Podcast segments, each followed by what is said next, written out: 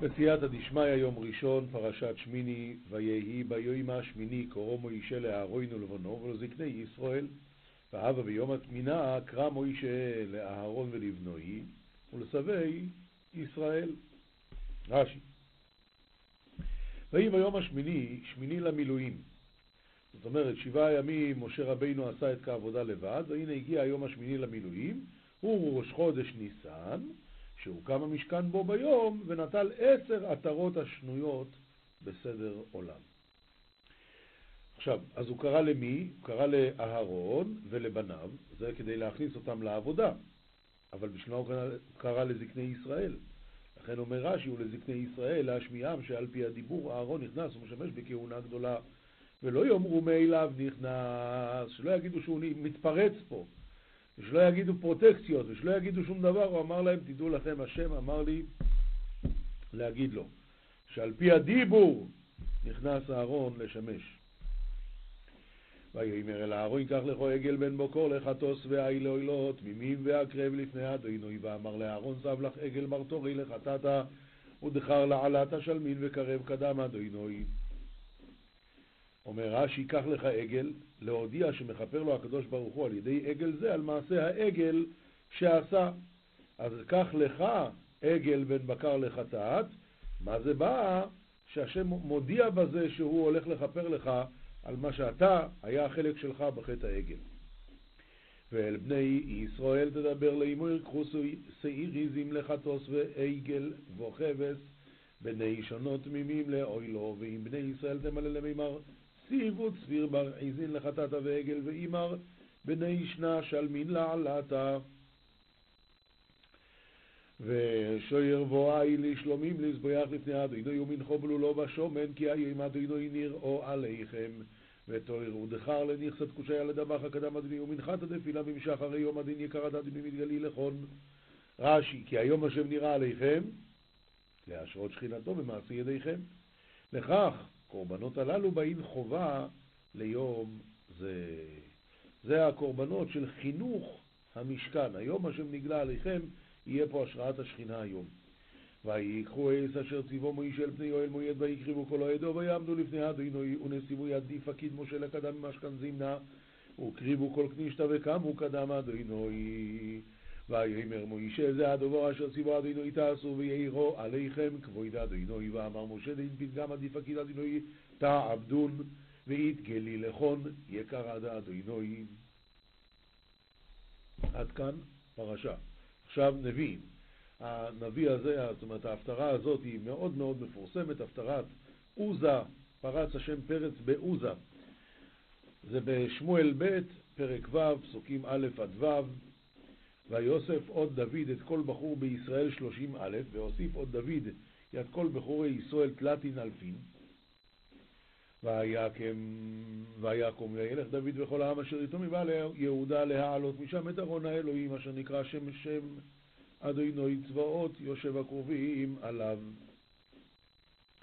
וקם ואז על דוד וכל העם ימי מקרבה יד מדי בית יהודה לעסק על עמית המניית ארון הדד אדוני דתקרי שמע שמע אדוני צבאות דשכין תישריה איל מן קרוביה אלוהי וירכיבו, רגע, רגע, יש לנו פה רש"י, מבעלי יהודה, מי זה בעלי יהודה? שנאספו שם להעלות משם את ארון, את ארון השם, אשר נקרא לו לארון שם.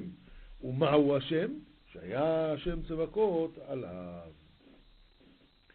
וירכיבו את ארון האלוהים אל עגלה חדשה ויישאו מבית אבינדב אשר בגבעה ועוזה ואחיו בני אבינדב נוהגים את העגלה חדשה, והחיתו יד ארון אדוני בעגלת אחד את העונת אלוהים מבית אבינדב די בגבעת ועוזה, ואחיו בני אבינדב מדברין, ית עגלת אחד את. כל הדבר הזה קורה, ואז ויישאו מבית אבינדב אשר בגבעה ארון האלוהים ואחיו והולך לפני הארון את אלוהים מבית אבינדב בגבעת עם ארון אדוני ואחיו עזל קדם ארונה ודוד וכל בית ישראל משחקים לפני אדוני בכל עצים ראשים ובכינורות ובנבלים ובתופים ובמנענעים ובצלצלים ודוד וכל בית ישראל משבחים קדם אדוני בכל האי בירוון, ובחנרין, ובנבלין, ובתופין, וברביעין, ובצלצלין. רש"י בכל עצי ברושים שמתקנים מהם כלי שיר. אז היה הכל, כל מיני כלי שיר, הכל לכבוד השם יתברך, לכבוד ארון השם. ויבואו עד גורן נכון וישלחו זה אל ארון האלוהים ויוחד בו כי שמתו הבקר. ועתו דתר מתקן והושיטו זה ידי בארון הדעת עינוי ואחת בין ערי מרגוי תוריה. כי שמתו הבקר כי שמתו הבקר ונענעו אז הוא שם את היד להחזיק את הארון. ואז אנחנו נלמד שקרה דבר אסון גדול, הוא מת על המקום. למה? כי שהארון השם נושא את עצמו, אתה צריך uh, לעזור לו. אז לכן הוא מת על המקום. הגמרא שואלת מה הוא עשה, והגמרא אומרת שני תירוצים. תירוץ אחד שהוא אחז את הארון שלא ייפול, תירוץ שני שהוא עשה בו, עשה את הצרכים שלו לפניו. אז הרב אלישיב, שיהיה בריא, שואל, מה פירוש עשה את הצרכים שלו לפניו? מה, מה עולה בדעתך דבר כזה?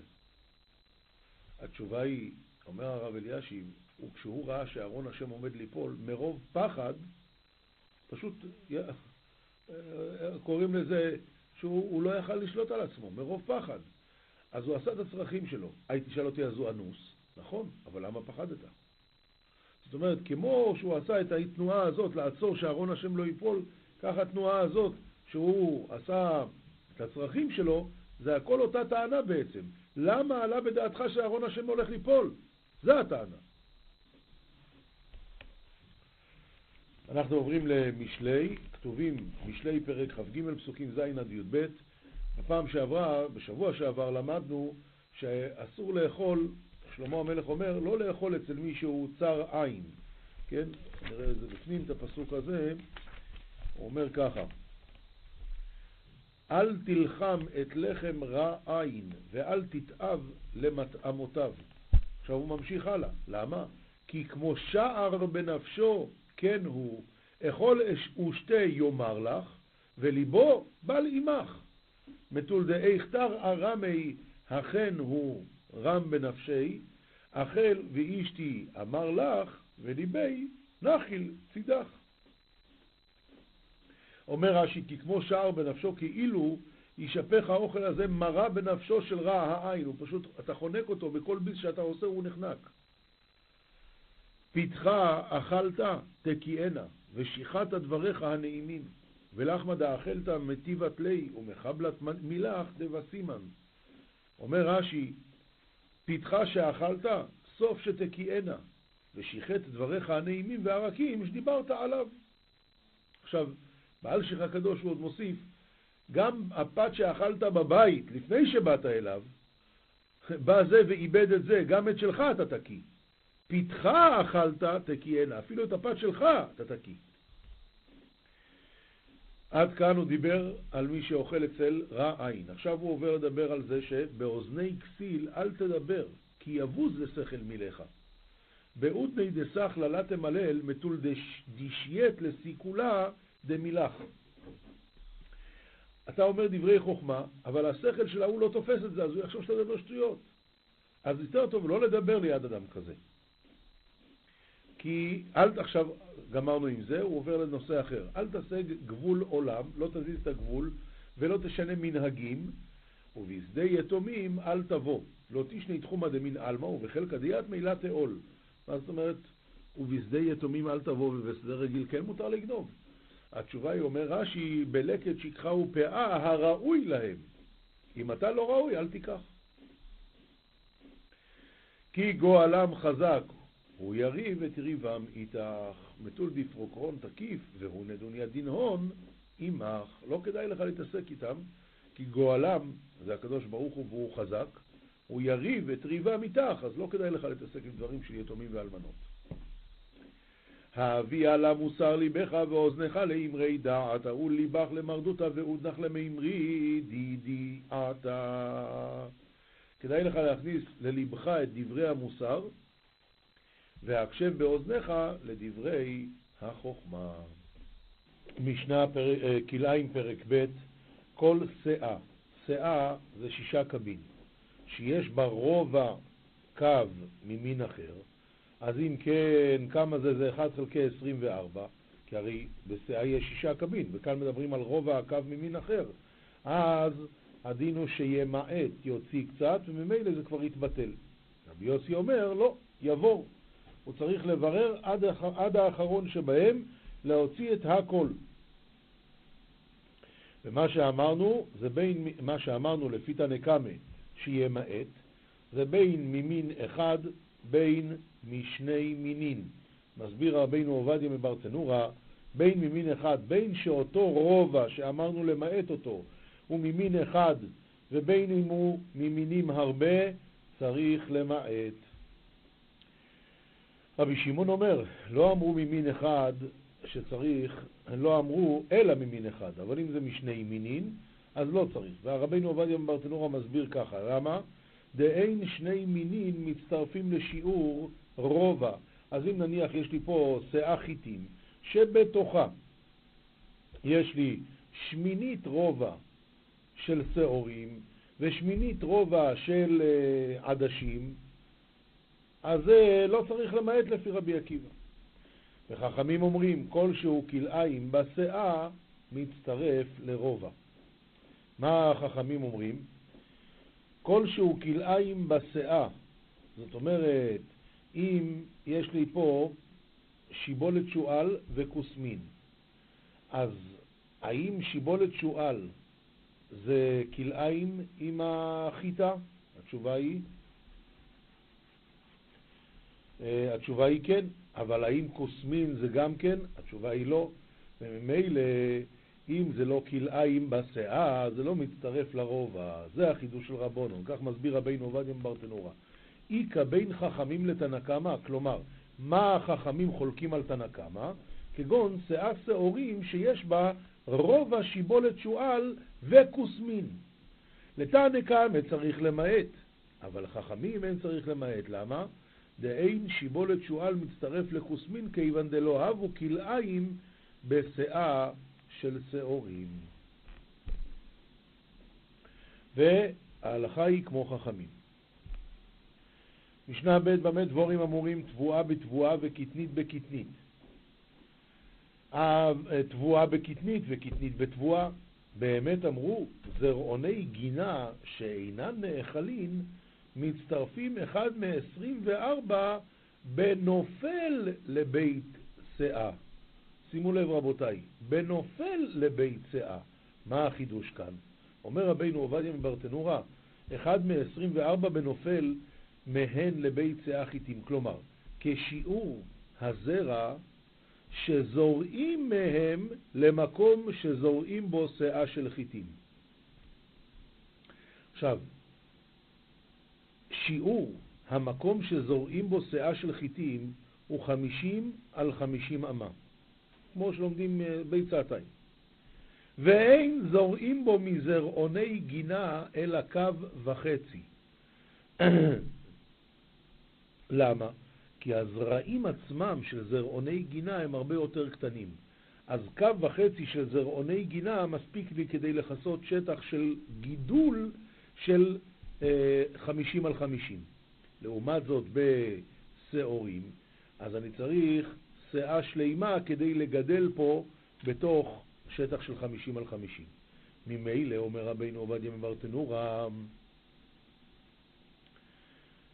נמצא לפי חשבון זה שאם נתערב בשאה אחת של תבואה או של קטנית או של זרעונים, אחד מארבעה ועשרים של קו וחצי מזרעוני גינה, שהוא אחד משישה עשר בקו, חייב למעט. כלומר, אני מסתכל מה יצא בשדה, לא מה יש לי ביד.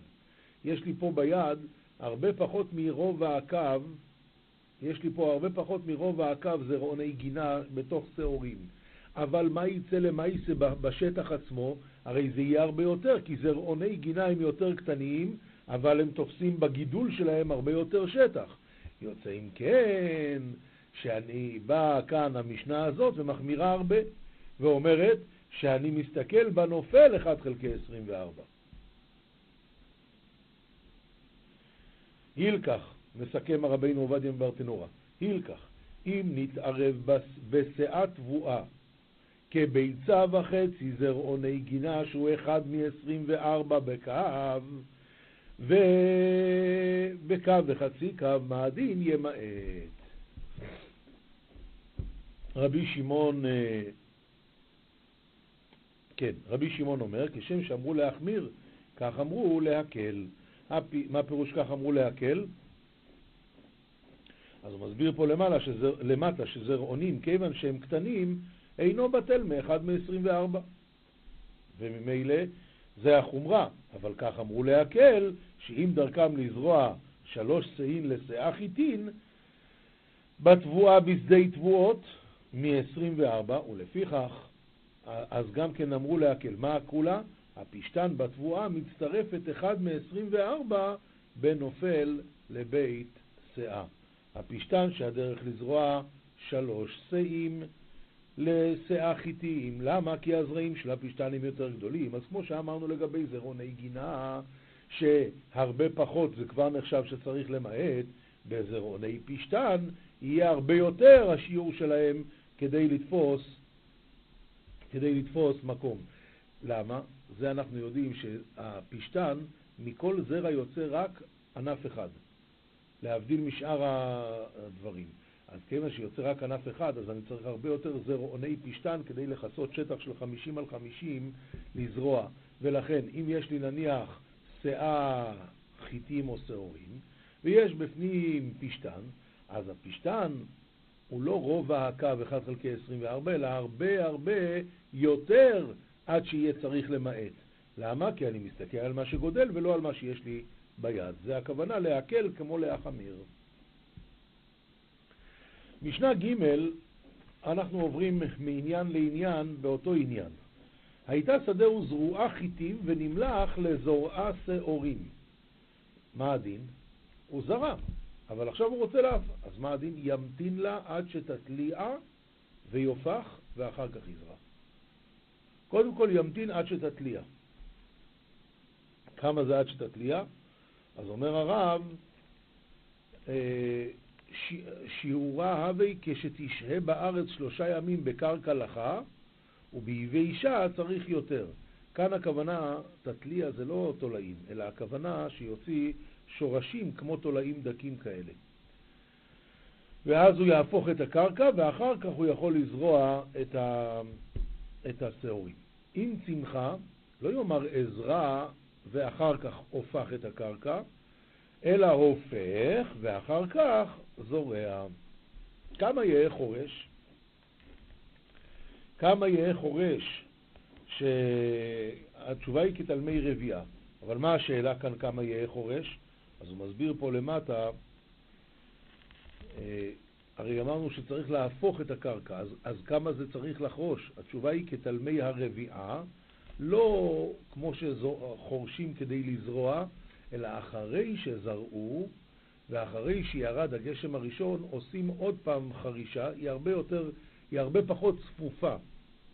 כי רק אה, ככה לתת אה, כוח לאדמה, אז כזאת חרישה מספיק כדי לזרוע פעם שנייה את השעורים אחרי שהחיטים התחילו לגדול.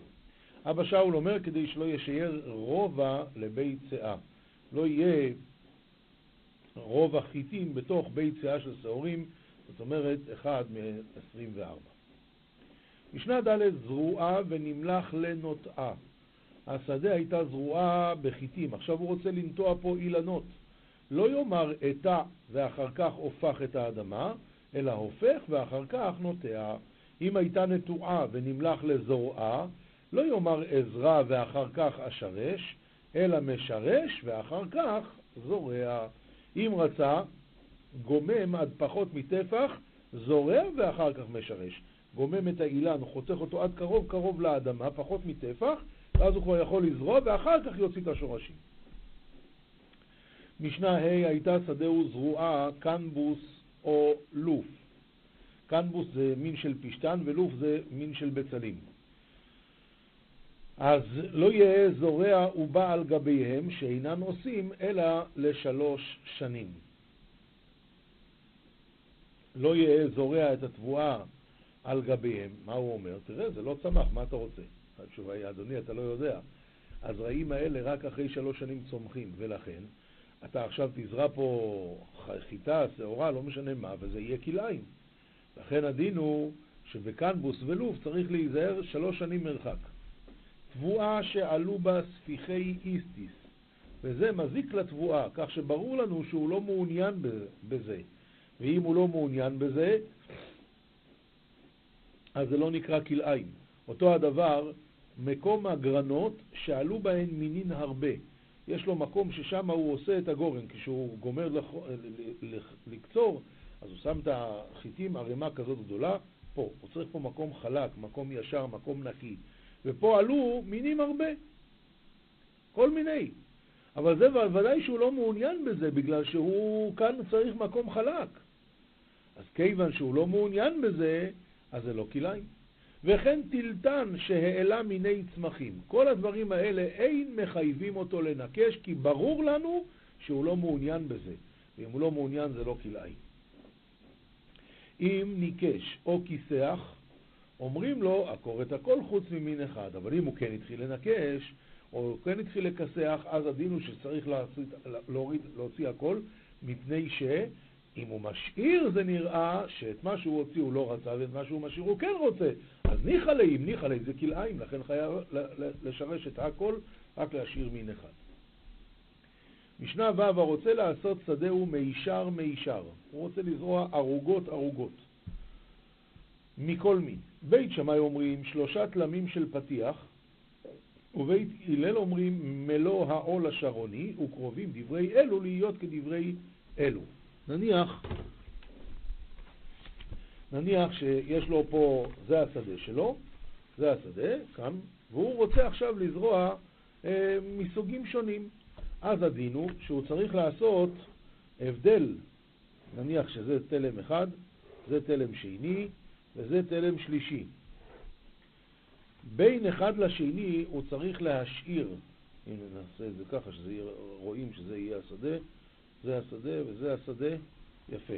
הנה יש לנו פה שלוש שדות, אבל בין אחד לשני כמה הוא צריך להשאיר, אם זה מינים שונים, על זה כתוב פה, הרוצה לעשות שדה הוא מישר מישר מכל מין. בית שמאי אומרים שלושה תלמים של פתיח. והרבינו עובדיה מסביר, מה זה? זה שתי אמות רוחב צריך להיות בין ערוגה לערוגה. אחר כך, זה פתיח. אחר כך לא אכפת לי אם השדה יהיה ככה וככה ויתקרבו אחד לשני, זה לא אכפת לי. העיקר שבפתיח יהיה שתי אמות, אתה יודע למה? כי ככה העין רואה שזה דבר אחד וזה דבר שני, אז, אז רואים את ההבדל. ממילא זה כבר לא נקרא, זה כבר לא נקרא כלאיים. זה הדין. משנה ז' היה ראש תור חיטים נכנס בתוך של שעורים. הנה, זה ראש תור חיטים נכנס בתוך של שעורים. נניח שזה שדה, זה שדה חיטים, ופה יש לי שדה של שעורים. והשדה של שעורים נכנס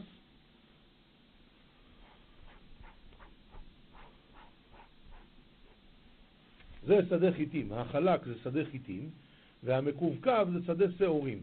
וראש תור, כלומר השפיץ, נכנס לתוך השדה. נכנס לתוך השדה של חיטים. זה לא נקרא כלאיים, אתה יודע למה? כי רואים שזה שייך לשדה של השעורים וזה השדה חיטים. רואים את ההבדל, לכן זה לא נקרא כלאיים. זה היה ראש תור. היה ראש תור חיטים, נכנס בתוך של שעורים, מותר מפני שהוא נראה כסוף שדה, רואים שזה ההמשך של השדה. שלא חיטים ושל חברו מין אחר. מה הדין? מותר לסמוך לו מאותו המין, כי רואים שזה שלו וזה שלו, אז מבינים שזה לא כלאיים, שזה לא קשור אחד לשני. מסביר הרב למה זה מותר. מותר לסמוך אצל שדה חיטים שלו מאותו המין של שדה חברו, ואין נראה ככלאיים בשדהו, משום דנראה כסוף שדה חברו. כל אחד רואה שזה לא שייך לו, אלא זה שייך לחברו. היה שלו חיטים ושל חברו חיטים, מותר לסמוך לו תלם של פשתן.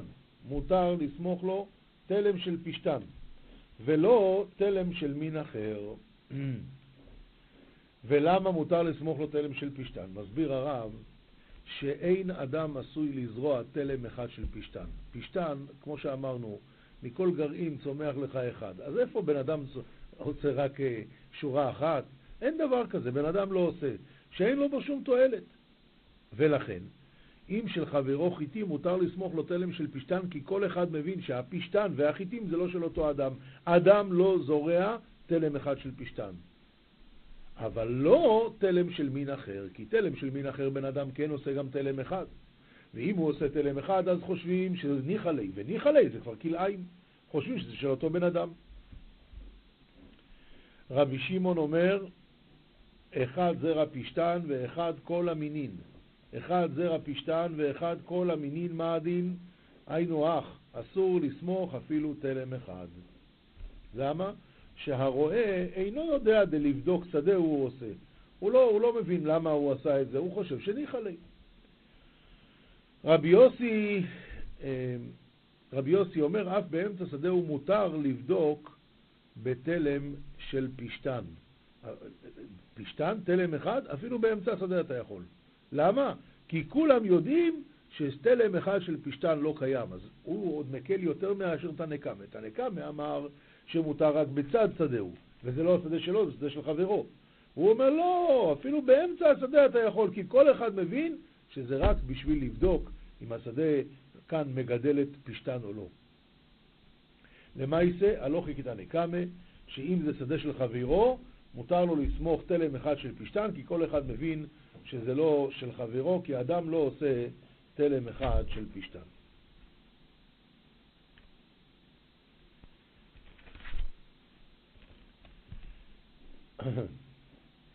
משנה ח' אין צומחים לשדה תבואה חרדל וחריעה.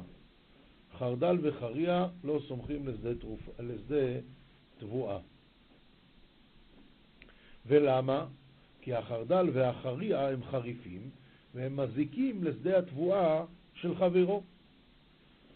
עכשיו, כיוון שזה מזיק, אז כל אחד שרואה את זה אומר, אה, אם הוא לא היה רוצה פה את החרדל, אז הוא היה כבר מוציא את זה, כי זה הרי מזיק, סתם הוא לא משאיר, אלא מה הוא רוצה.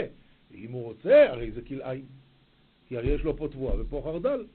לכן אין סומכים לשדה תבואה חרדל וחריה, אבל סומכים לשדה ירקות חרדל וחריה.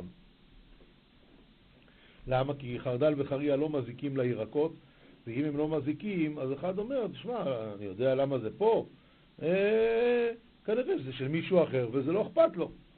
אבל אם זה היה מזיק לתבואה, אז אחד אומר, מה פירוש לא אכפת לו? זה הרי מזיק לו. אלא הוא רוצה את זה, הוא רוצה את זה, אז ממילא זה כלאי. אבל סומכים, כן. וסומך לבור ולניר ולגפה ולדרך ולגדר גבוהה עשרה טפחים, ולחריץ שהוא עמוק עשרה ורחב ארבעה, ולאילן שהוא מאיסך על הארץ, ולסלע גבוה עשרה ורחב ארבעה. כל הדברים האלה הם דברים שמפרידים בין השדה. אז אם למשל יש כאן שדה תבואה, ואחר כך יש כאן בור, שדה בור לא חרוש, או יש כאן ניר חרוש אבל לא זרוע, או גפה, או דרך וגדר גבוה, עשרה טפחים. כל הדברים האלה מפרידים, ולכן אפשר לסמוך לשם מינים אחרים, ואין בזה משום כלאיים. משנה ט' הרוצה לעשות שדהו קרחת קרחת מכל מין, עושה 24 קרחות לבית צאה. קודם כל, כמה זה בית צאה? 50 על 50 אמה. יוצא, הנה הוא לוקח ומחלק את זה ל-5 על 5. הנה התמונה. 50 אמה האורך, 50 אמה הרוחב, ויש לנו פה משבצות של 10 אמה על 10 אמה. כי כל אחד זה 10 וכל אחד זה 10. יפה מאוד. עכשיו, כמה זה, כמה זה כל אמה? שישה טפחים. אז כל אחד פה זה שישה טפחים על שישה טפחים. והדין הוא שאפשר לזרוע בכולם. הוא אומר, הרוצה לעשות שדהו קרחת, קרחת מכל מין, בכל, בכל משבצת הוא יעשה משהו אחר. אין בעיה. למה? כיוון שזה משובץ, אז זה ניכר שכל אחד זה משהו אחר. ככה כתוב כאן במשנה. אמנם כתוב כאן 24 קרחות, אז הרבינו עובדיה מברטנורה עושה פה חשבון שאת ה... את הקרחת האחרונה אנחנו מחלקים על פני כל השדות, כי אם זה שישה טפחים על שישה טפחים, ואני מחלק את זה ל-24, אז ככה יוצא שכל אחד זה אה, בית רובע. לכל קרחת יש בית רובע. בסדר.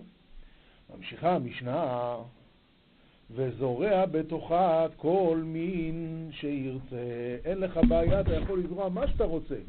בסדר. למה? איפה, יש כאן עירוב? אומר, לא, אין כאן עירוב. למה? שהואיל וזה מחולק לריבועים ריבועים, אז ניכר שכל אחד זה משהו אחר. הייתה קרחת אחת או שתיים. כאן מדובר על מקרה אחר, יש לו שדה, שדה תבואה, ובתוך השדה יש לו קרחת אחת או שתיים. אז מה הדין? זה מותר לזרוע חרדל. למה? אומר הרב, דאינו נראה כשדה חרדל בתוך שדה של תבואה.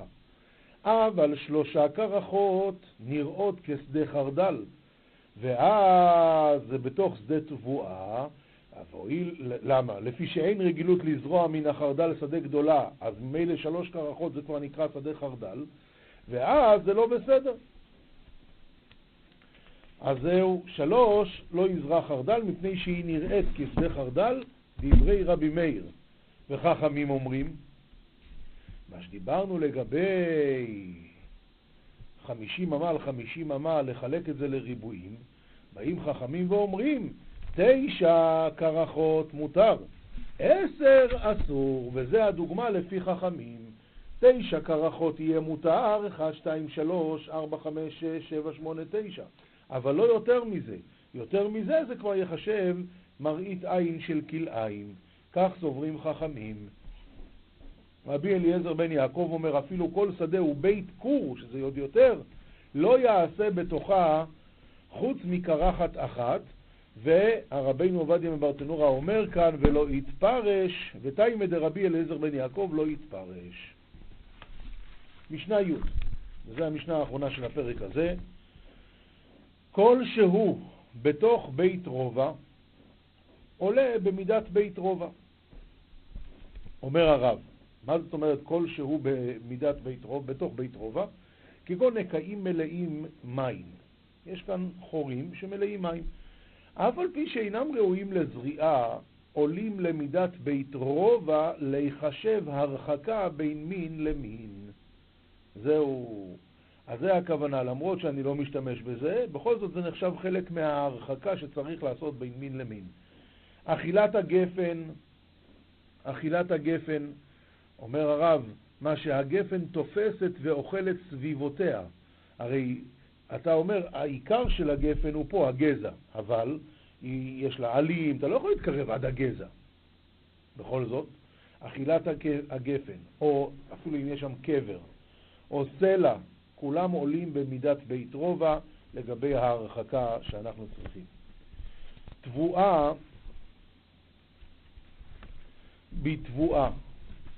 תבואה בתבואה, אז זה בית רובע. מה פירוש תבואה בתבואה? אומר הרב, אה, אומר הרב, הייתה שדהו זרועה חיטים ורוצה לזרוע בה שעורים, צריך להרחיק בית רובע ובלבד שלא יהיו חיטין מקיפין את השעורים מארבע רוחותיה. דהתם לא מעניה הרחקה עד שיהיה פתוח מרוח אחת. ירק בירק, מספיק להרחיק שישה טפחים. תבואה בירק, או ירק בתבואה, אז בית רובע. רבי אליעזר אומר ירק בתבואה, שישה טפחים. משנה י"א, תבואה נוטה על גבי תבואה. התבואה נוטה על גבי תבואה. אבל זה לא מאותו תבואה, כן? זה חיטים וזה שעורים. וירק על גבי ירק, או תבואה על גבי ירק, ירק על גבי תבואה, הכל מותר. הכל מותר. בתנאי כמובן שהם נזרעו כהלכתן, רק שהם גדלו והרוח מעיפה אותם בצורה כזאת. אז, אז זה מותר. חוץ מדלעת יוונית, ולמה דלעת יוונית לא? אומר הרב שהעלים שלה גדולים מאוד ומתפשטים ביותר, וכשהם נוטים על גבי תבואה או ירק הם מסתבכים ומתקשרים יותר מכל שאר מינים, ולכן זה נראה כמו כלאיים. רבי מאיר אומר אף הקישוט ופול המצרי, ורואה אני את דבריהן מדבריי. וכן הלכה שהכל מותר חוץ מדלת יוונית. עד כאן המשניות, ואנחנו עוברים לגמרא, מסכת ברכות, דף כ"ד עמוד א'. אומר רבי יצחוק, טפח באישה ערווה. טפח מגולה במקום שצריך להיות מכוסה אצל אישה, והוא מגולה, זה ערווה. שואלת הגמורה למאי. אילי מה להסתכולי בה להסתכל, והאומר רב ששת למה מנע כתוב תכשיטין שבחוץ עם תכשיטין שבפנים? מה הכוונה שהתורה אמרה שהם הביאו אה, הצעדה, עגיל, קומז, קומז זה תכשיט שהוא, איך חז"ל אומרים, כאן מקום זימה, תכשיט שהיה כנגד אותו מקום. ולעומת זאת אומרים לך צמיד וצעדה, אז, אז למה התכשיטים שבחוץ הם תכשיטים שבפנים? לומר לך כל המסתכל באצבע קטנה של אישה, כאילו מסתכל במקום הטורף. אז אם כן, מה שאמרו, טפח באישה ערווה, זה לא יכול להיות שמדובר כדי להסתכל. שלהסתכל אסור גם במקומות שלא מכוסים. עונה הגמרא, אלא באשתו, ולקריאת שמע, מדברים על אשתו של אדם. ואף על פי כן, במקום שראוי להיות מכוסה, אז אסור לקרוא קריאת שמע כנגד אותו מקום. עומר רב חיסדא, שוק באישה ערווה, שנאמר, גלי שוק עברי נהרות.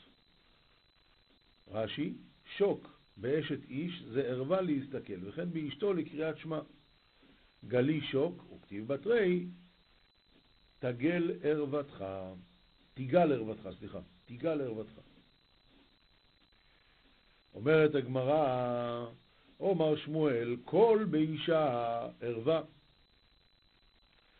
לשמוע כל אישה ששרה, אומר רש"י, אין רש"י על זה, שנאמר, אומרת הגמרא, כי קולך ערב ומראך נווה. רש"י, קולך ערב מדמשבח לה קרא בגווה, שמע מינה תאווה היא. אומר רב ששת, אני אספר לכם סיפור מאוד יפה. הבייס ישראל, האדמו"ר מגור, היה כנראה איזה סמינר לידו, ובשבת הם היו באות הבנות אחרי צהריים ושרות, אז הוא ברח מהבית. באו, אמרו, אולי נגיד להם לא לבוא. אמר להם, חס וחלילה, יותר טוב שהם יבואו ואני אסתובב ברחובות, ממה שאני אשב בבית והם יסתובבו ברחובות. יותר טוב ככה. עומר רב שיישת, שיער באישה ערווה, שנאמר, שערך כעדר העזים. עומר רב חנינה, אני ראיתי את רבי שתלה תפיליו. מה זאת אומרת שתלה תפיליו? תלה, תלה את זה על מסמר. את התפילין שלו. ראיתי והתולה תפיליו יתלו לו חייו. דורשי חמורות אמרו, והיו חייך תלויים לך מנגד, זה התולה תפיליו. אומר רש"י, ביתד, יתעלו חייו, שהתורה חייו של אדם, ורמז לך אחא, שיתעלו חייו. עונה הגמרא, לא קשיא, הא ברצועה, הא בקציצה. ברצועה והקציצה למטה, גנאי הוא להם, אומר רש"י. אבל תולעו אותם בקציצה, כלומר בבית עצמו, ותהא הקציצה מונחת על היתד, ורצועה למטה, זה מותר. והיא בהיתמה לא שנה רצועה ולא שנה קציצה, אוסו. וכי תלה רבי, בקיסתא תלה, מה זה בקיסתא? בתוך התיק. ואת התיק הוא תלה. שואלת הגמור, יחי מיילה מימרא, אז מה החידוש כאן? והתשובה היא, מהו דתימתי באי הנחה כספר תורה, שצריך להניח אותם על מקום ולא לתלות אותם בכלל, אפילו לא בתוך תיק. כמה שמלן שמותר. ואומר רבי חנינא, אני ראיתי את רבי שגיהק ופיהק ונתעטש ורק וממשמש בבגדו, אבל לא היה מתעטף. כשהוא מפהק היה מניח ידו על סנטרו. אומר רש"י שגיהק, פעמים שאדם מוציא מגופו לפיו נפיחה מתוך סובעו, וריחו כריח המאכל שאכל. פיהוק, חייך מל כוכב, פותח להוציא רוח מהפה מלא, כאדם שרוצה לישן או שעמד משינה. ורק על גבי קרקע, וממשמש בבגדו להעביר הקינה העוקצתו. אבל לא היה מתעטף. אם נפלה טליתו כשהוא מתפלל, לא היה נוטלו, נוטלה ומתעטף שלא להפסיק. וכשהוא היה מפהק, אז הוא היה מניח את ידו על סנטרו, אומר רש"י שלא תראה פתיחת פיו. מי טבעי המשמיע קולו בתפילתו, הרי זה מקטני האמנה, כי כביכול הקדוש ברוך הוא לא שומע, הוא צריך לצעוק. המגביה קולו בתפילתו, הרי זה מנביאי השקר. למה? כי בנביאי השקר גם כן כתוב, ויקראו בקול גדול. מגהק ומפהק, הרי זה מגסי הרוח. נו, המתעטש בתפילתו סימן רע לו, ויש אומרים ניכר שהוא מכוער. רק בתפילתו כאילו רק בפני המלך. אז אומרת הגמרא בככה, בשלמה, בשלמה מגהק ומפהק לו קשיא, כאן לאונסו, כאן לרצונו. אז אם זה לרצונו, זה מכוער, זה לא בסדר, גסי רוח, ואם זה באונס, אז באונס. אלא מתעטש, המתעטש קשיא, הרי תמיד אפשי זה, זה אונס. עונה הגמרא מתעטש המתעטש נעמי לא קשיא, כאן מלמעלה, כאן מלמטה. מלמעלה זה בסדר, מלמטה, כיוון שזה ריח לא טוב, אז זה לא בסדר. דאמר רבי זעירא, המילתא איבא היה לי בי רב אמנונה, ותקילה לי ככולי תלמודה. אומר רש"י, שקולה עליי וחביבה לפי, וחביבה לפי שהיה רגיל להתעטש. הדבר הזה היה לי קשה, וקיבלתי תשובה, וזה חשוב בעיניי. למה? כי היה רגיל להתעטש. אז מה אומרת הגמרא? שמה? המתעטש בתפילתו, סימן יפה לו. כשם שעושים לו נחת רוח מלמטה, כך עושים לו נחת רוח מלמעלה. אז זה כשמדברים על מתעטש מפה, אבל מתעטש מלמטה, כיוון שזה ריח לא טוב, אז זה לא כבוד, ואסור לי לעשות את זה בתפילה. זוהר פרשת שמיני דף ל"ה עמוד ב', ויהי ביום השמיני וגוימר, רבי יצחק פוסח. ברון יחד כוכבי בוקר ויריעו כל בני אלוקים. אז אומר הזוהר ככה, זכאין אינון ישראל דקוצ'ה בריחו, יאיב לון אורייתא קדישא חדבתא דקולה, חדבתא דקוצ'ה בריחו, ועטיילותא דילי. אה, אשריהם ישראל שהקדוש ברוך הוא נתן להם את התורה הקדושה, שמחת הכל, שמחת הקדוש ברוך הוא ושעשועים שלו. דכתיב ואהיה שעשועים יום יום, ואורייתא כולה חד שמע קדישא היא. דקודשא בריחו, והתורה כולה הוא שם אחד קדוש של הקדוש ברוך הוא. ובאורייתא איתברי עלמא, והתורה, על ידי התורה הקדוש ברוך הוא ברא את העולם. דכתיב אהיה אצלו המון, אל תקרא המון, אלא אומן.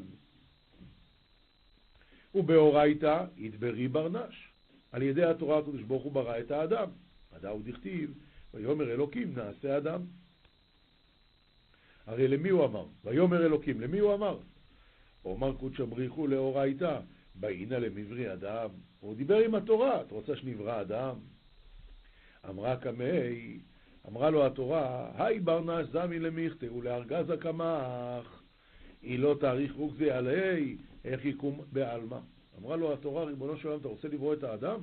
הרי האדם הזה ירגיז אותך.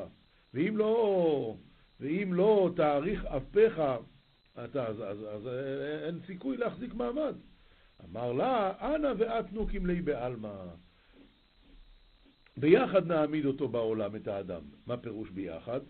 כי התורה תלמד אותו שלא יחטא, ואני, אם הוא יחטא, אני אצטרך לסלוח לו אם הוא יעשה תשובה. דהה עליו למגנה יתקרינה ערך אפיים. הרי לא סתם אומר הקדוש ברוך הוא לתורה, לא סתם קוראים לי ערך אפיים, אני באמת אסלח. דהכל זימנה דהשתדלון באורייתא מתקיימי בעלמא, כשהרי כל זמן שעוסקים בתורה מתקיימים בעולם. רבי חייא אומר, תורה שבכתב ותורה שבעל פה הוקמו על ידי ברנש בעלמא, הדאו דכתיב, נעשה אדם בצלמנו כדמותנו.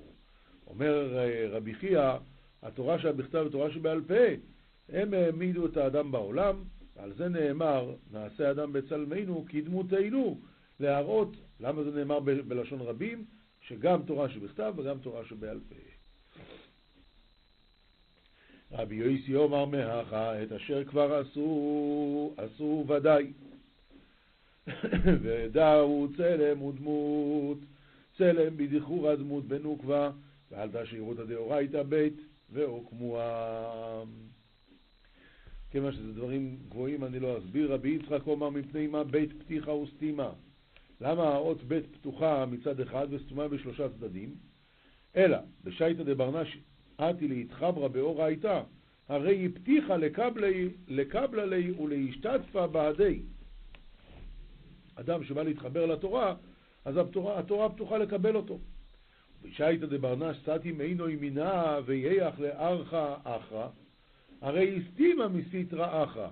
כשאדם סוגר את העיניים ולא רוצה ללמוד את התורה, אז הוא הולך לדרך אחרת, ואז התורה גם נסתמת ממנו. כמה דעת אמר, אם יום תעזבני, יומיים אעז וקה, ולא ישכח פיתך עד יתו להתחברה בה ואורייתא אינפין באנפין ולא ינפין שמינה. הוא לא ימצא את הפתח לחזור עד שישוב להתחבר בתורה פנים בפנים ולא ימוש ממנה. ועל דה אורייתא פתחה קמי בני נשה ואחרזה וקרי להון עליכם אישי מקרא וגוימר. לכן התורה היא פונה לבן אדם, אומרת נו בואו כבר, בואו תלמדו אותי.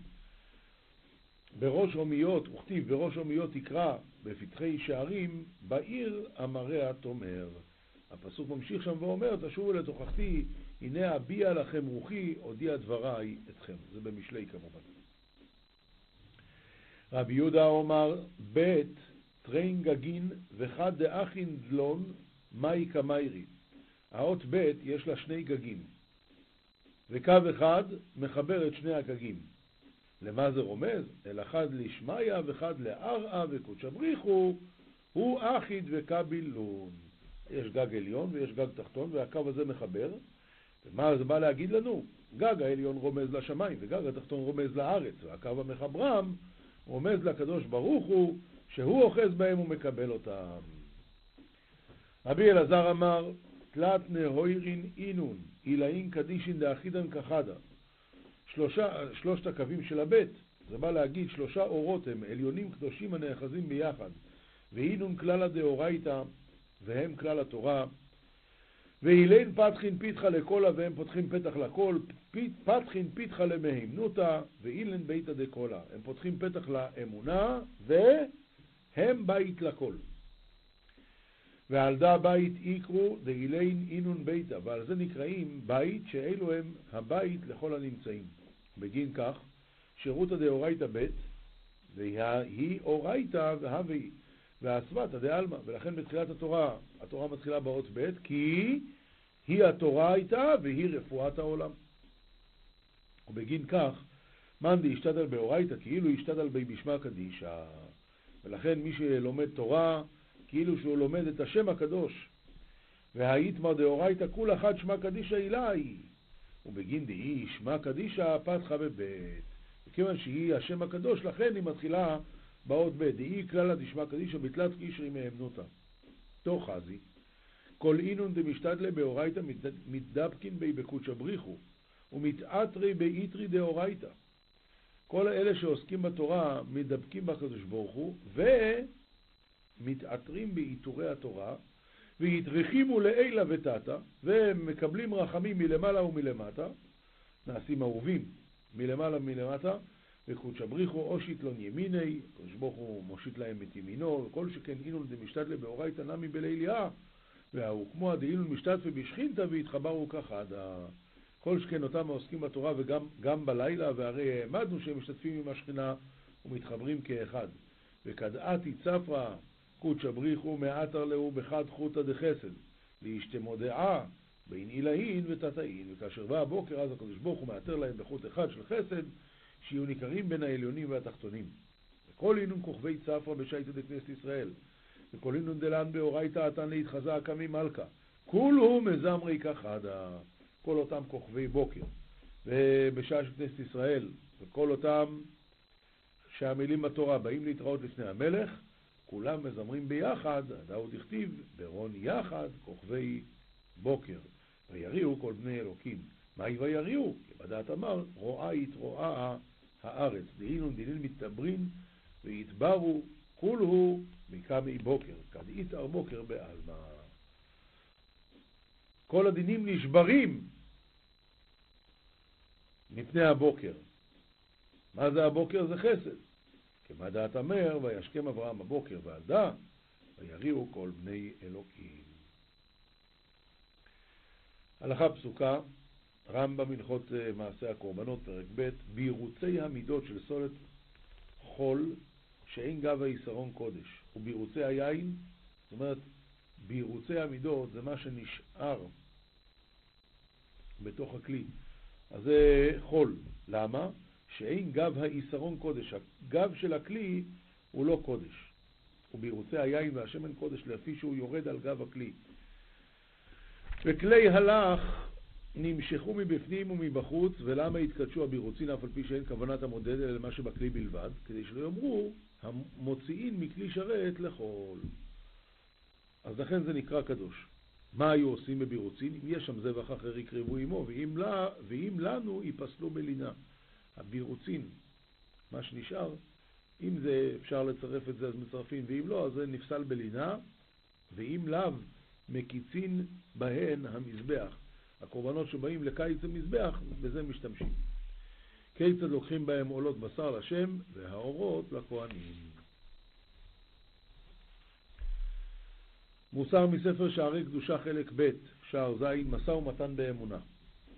כבר נתבהר בשער ה' בעניין הרמייה, עיין שם, גם ידעת כי תחילת דינו של אדם אחר שנפטר הוא נשאת ונתת באמונה. הדבר הראשון ששואלים זה לגבי המשא ומתן. דבר נוסף, צדקה. נתבהר בישעיה, הלא פרוס לרעב לחמך וגוימר. אז תקרא והשם יענה, תשבע ויאמר הנני. וכתיב, כי בגלל הדבר הזה יברך לך השם אלוקיך וגוימר. וכתיב, מתן בסתר יכפה אף וצדקה תציל ממוות. וכתיב, וצדקתו עומדת לעד. ואין עבירה מכבה אותה כשאר מצוות, וגורמת חיים לאדם, כמעשה דבנימין הצדיק, הנזכר לרבותינו זכרם לברכה, שם מסופר בגמרא שבנימין הצדיק יחיה אישה ושבעת בניה, וסוף דבר כשהוא היה חולה, לימדו עליו זכות בשמיים והוא נרפא. הקדוש ברוך הוא הוסיף לו 22 שנה. כבוד שבת נודע כי שבת שקולה ככל התורה, וכמו שנתבהר בשער הזה, בתחילתו בעניין שבת עיין שם. וכתיב אם תשיב משבת וגוימר, וקראת לשבת עונג וגוימר. דזכה לי, והרכבתיך על במותי ארץ, והאכלתיך נחלת יעקב אביך וגוימר. ומעשה ביוסף מוקיר שבת, סיפור מאוד מאוד מפורסם. דזכה לי כך כל העושר המופלג של אותו גוי, הכל בגלל מה? שהוא כיבד את השבת. ומעשה באדם אחד שהיה אוכל על שולחן זהב מסוי שישה עשר בני אדם, ועליו כל מיני מגדים שנבראו מששת ימי בראשית, גם זה גמרא, גמרא במסכת שבת, ואמרתי לו, בני, במה זכית לכל העושר הזה? ואמר קצב הייתי, ואם הייתי שוחט בהמה נאה, הייתי אומר זו לשבת. ואמרו אבותינו זכרונם לברכה, השירים שבחוץ לארץ במה הם זוכים, מפני שמענגים את השבת.